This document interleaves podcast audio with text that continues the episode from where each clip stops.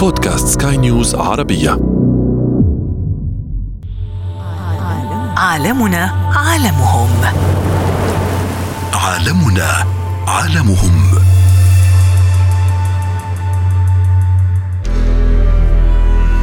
سبق أن أعلنا عن مستهدف زراعة 10 مليار شجرة في أنحاء المملكة والذي يمثل 1% من المستهدف العالمي لاستزراع الأشجار. فيجب أن نكون يعني يبقى شغلنا الشاغل في الفترة اللي جاية. كيف نحمي كوكبنا؟ الكوكب ده مش إحنا بس اللي عايشين عليه. مررت وسط الأشجار والنباتات تارة في غابات مطيرة وكثيفة وتاره وسط المدينة وكانت الألوان متجانسة مع اللون الأخضر. الأشجار هي أكبر الكائنات الحية على وجه الكرة الأرضية تؤثر وتتأثر. فبنيجي نشوف أهميتها للإنسان. اولا الغابات دي بيسموها رئة العالم. لأن هي المصدر الأساسي للأكسجين. مر أسبوع ومررت من نفس المكان وجدت الأشجار على حالة مختلفة أوراق متساقطة مع العلم أننا لسنا في فصل الخريف وفقدت الشجرة ثمارا كثيرة وتساءلت وبحثت ووصلت إلى دراسة أجراها علماء من جامعة سيدني وجدت فيها إجابات كثيرة. مفادها أن التغير المناخي يعرض أنواع من الأشجار للخطر. وحوالي 2045 نوع بيمثل حوالي 65% من عينة الدراسة تعيش ظروف مناخية تتجاوز حدود تحملها الطبيعي. يعني دي مهددة. نتيجة زيادة درجات الحرارة ونتيجة انخفاض معدل سقوط الأمطار. في كل مكان في الأرض هناك الكثير من الأشخاص يزرعون الأشجار في كل مكان Why we are planting this tree is because it's included in a campaign for the Perfect World Foundation to plant a million trees to reduce CO2 emissions. المبادرات الفردية والمحلية كثيرة لزرع ملايين الأشجار وهنا نتحدث عن مبادرة المملكة العربية السعودية التي دعا إليها ولي العهد السعودي الأمير محمد بن سلمان لزرع مليار شجرة لتخفيض انبعاثات الكربون لحماية الأرض من التغيرات المناخية. كما نعلن عن انضمام المملكة إلى التعهد العالمي بشأن الميثان والذي يستهدف تخفيض الانبعاثات العالمية الميثان بمقدار 30% سبق أن أعلنا عن مستهدف زراعة 10 مليار شجرة في أنحاء المملكة والذي يمثل 1% من المستهدف العالمي لاستزراع الأشجار. إيمانا منا بأن مواجهة التغيير المناخي لا يقتصر فقط على تخفيض الانبعاثات بل أيضا على حماية وتعزيز البيئة. ونعلن اليوم عن بدء المرحلة الأولى من مبادرة التشجير بزراعة أكثر من 450 مليون شجرة. وهنا نناقش خدمات النظم البيئية لحماية هذه النباتات في السنوات المقبلة. وبالفعل تواصلت مع ضيفي المتخصص في علم النباتات ليثري معلوماتنا عن خطر التغير المناخي على هذه الأشجار. نستمع إلى الأستاذ الدكتور أحمد جلال عميد كلية الزراعة جامعة عين شمس. حضراتكم تتناولوا قضية هامة جدا ألا وهي قضية التغير المناخي وتأثيرها على جميع مناحي الحياة داخل داخل العالم كله وهو العالم أصبح الآن هو قرية صغيرة يؤثر ويتأثر بكل ما يحدث حوله. إحنا بنتكلم على قضية مهمة جدا اللي هي قضية الأشجار أو الشجيرات أو النباتات على العموم وهل هي ستؤثر أو ستتأثر بهذا التغير المناخي وبالتالي الأول لازم نعرف هي الأشجار دي. على فكرة الأشجار هي أكبر الكائنات الحية وأكثرها انتشارا على كوكب الأرض. هنبص نلاقي إن الأشجار دي بتوفر ثروة هائلة من خدمات النظام الايكولوجي للبشر. بتدعم الت... يعني الأشجار دي بتلعب دور مهم كبير جدا في تدعيم التنوع البيولوجي للاراضي على مستوى العالم. هناك أنواع من الأشجار كالصنوبر والزيزفون والكستناء والحور وغيرهم تاثروا بشكل كبير بالتغير المناخي. عالمنا وفكرت مليا عالمهم. لماذا هذه الأنواع تحديدا؟ وجدت الإجابة في الدراسة التي تحدثت عن أن هذه الأشجار تحسن من صحة الإنسان وبشكل دقيق لحوالي أربعة مليار شخص حيث أنها تعمل على تنقية الهواء وبيئة حاضنة للكثير من الحيوانات. سنتحدث عن بعض الدراسات عن الأشجار وعن التهديدات التي تحدق بها هناك العديد طبعا من الدراسات اللي بتحدد عدد الأنواع الأشجار على المستوى العالم. حتى الآن ليس هناك رقم دقيق لأنواع هذه الأشجار ولكن في بعض الدراسات اللي بتؤكد إن عندي حوالي 73 ألف نوع من الأشجار في منهم على الأقل 9000 نوع من هذه الأشجار لم يتم اكتشافها حتى الآن حتى الوقت اللي أنا بكلم حضرتك فيه وهذه الأشجار غالبا معظم العلماء علماء النبات أو علماء البيئة أو علماء الإيكولوجي قالوا إن هي موجودة في منطقة أمريكا الجنوبية.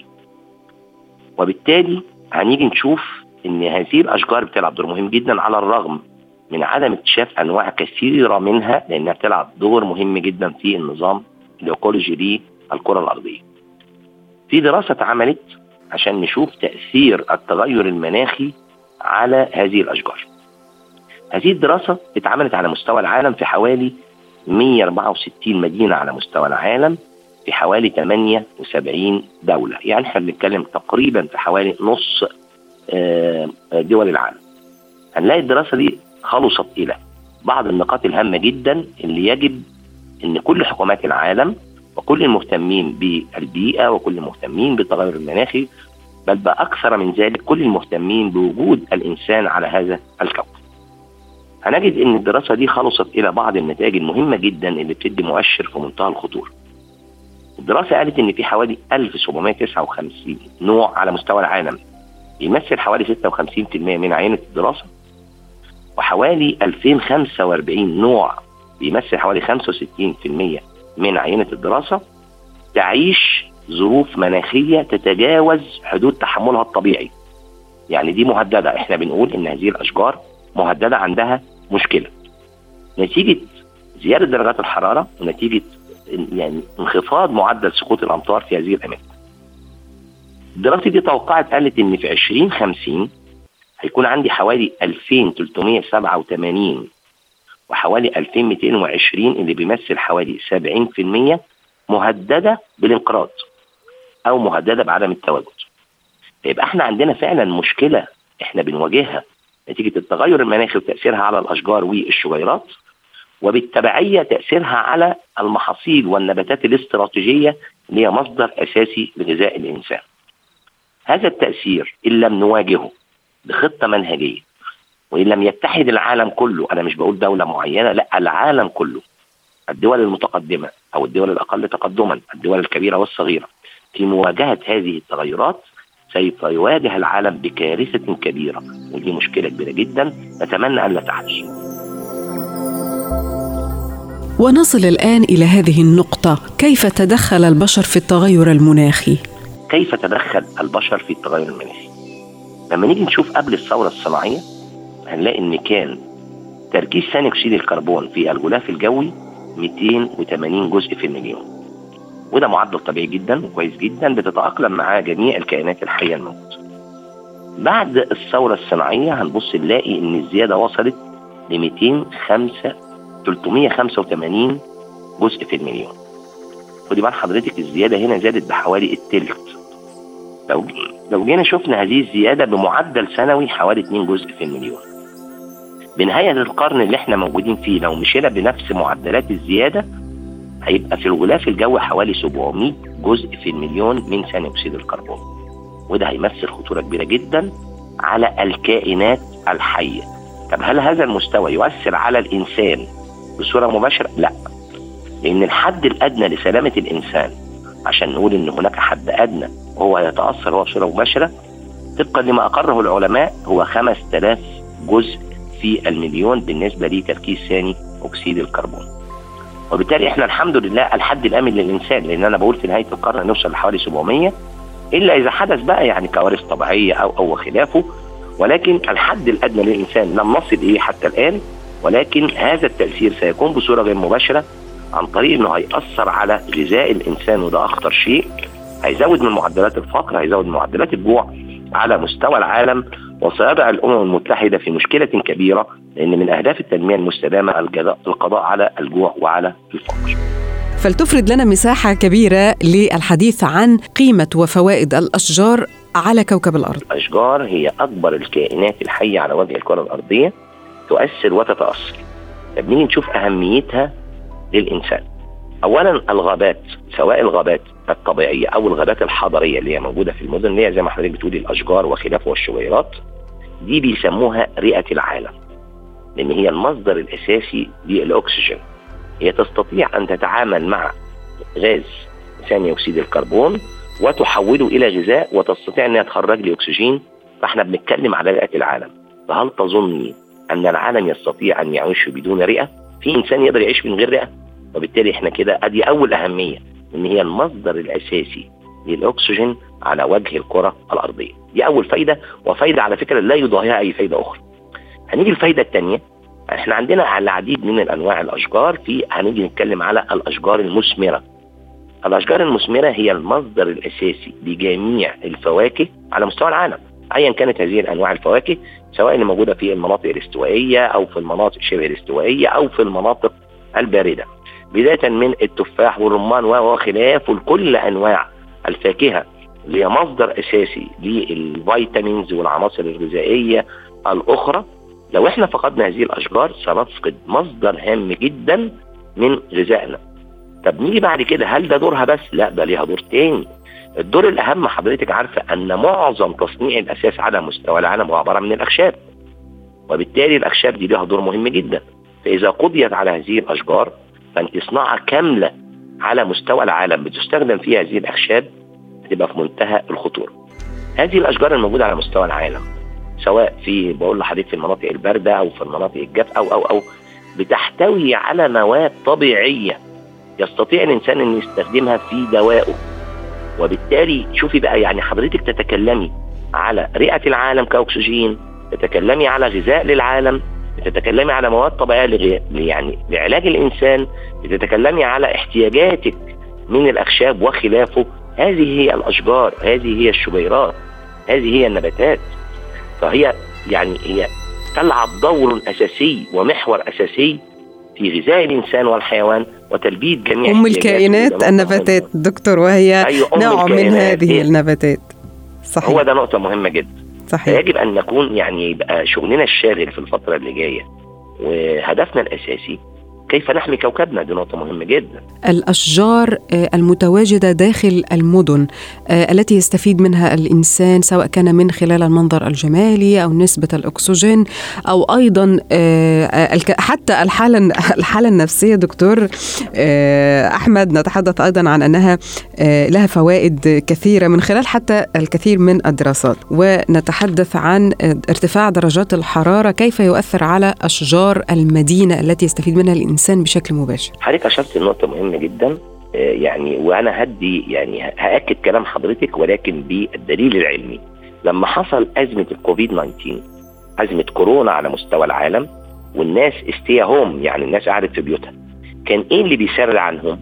هي الغابات الحضاريه الأشجار اللي كانت موجودة في الشوارع. يعني كانت بتعمل معاهم دور نفسي كبير جدا لأن مش معقولة حضرتك تبقى قاعدة في أربع جدران من الأسمنت. ولكن كان موجود الأشجار والنباتات دي في محيط هذه المدن اللي قفلت على نفسها كان نوع مهم جدا ولعبت دور مهم جدا في الحالة النفسية لشعوب العالم جميعا في هذا التوقيت. لما نيجي حضرتك بنتكلم دلوقتي أن بنتيجة سلوك الإنسان الخطأ ونتيجة الثورة الصناعية ابتدى تزيد غازات الاحتباس الحراري.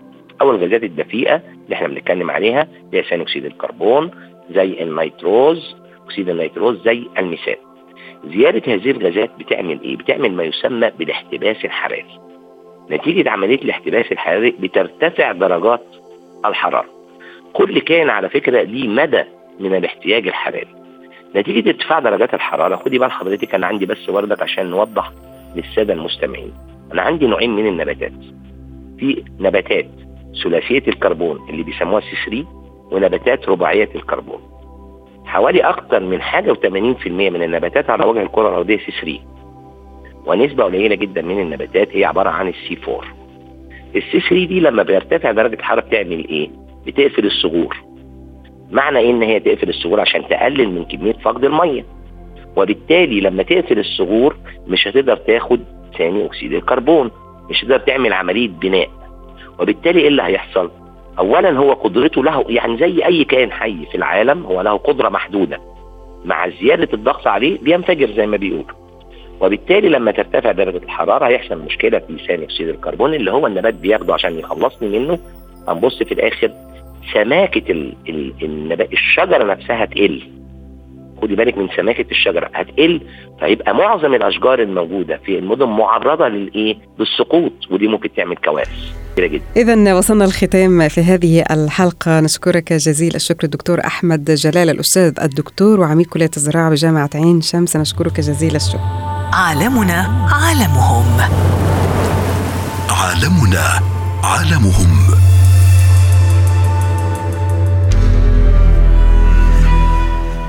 سنكمل حلقاتنا مع عالم الدلافين ولكن ما لا تعرفونه عنهم. أنتظر منكم مشاركات عن عالم الدلافين. كان معكم في الإعداد والتقديم لبنى الخولي وفي الإخراج إيدي طبيب. انتظرونا في عالمنا عالمهم.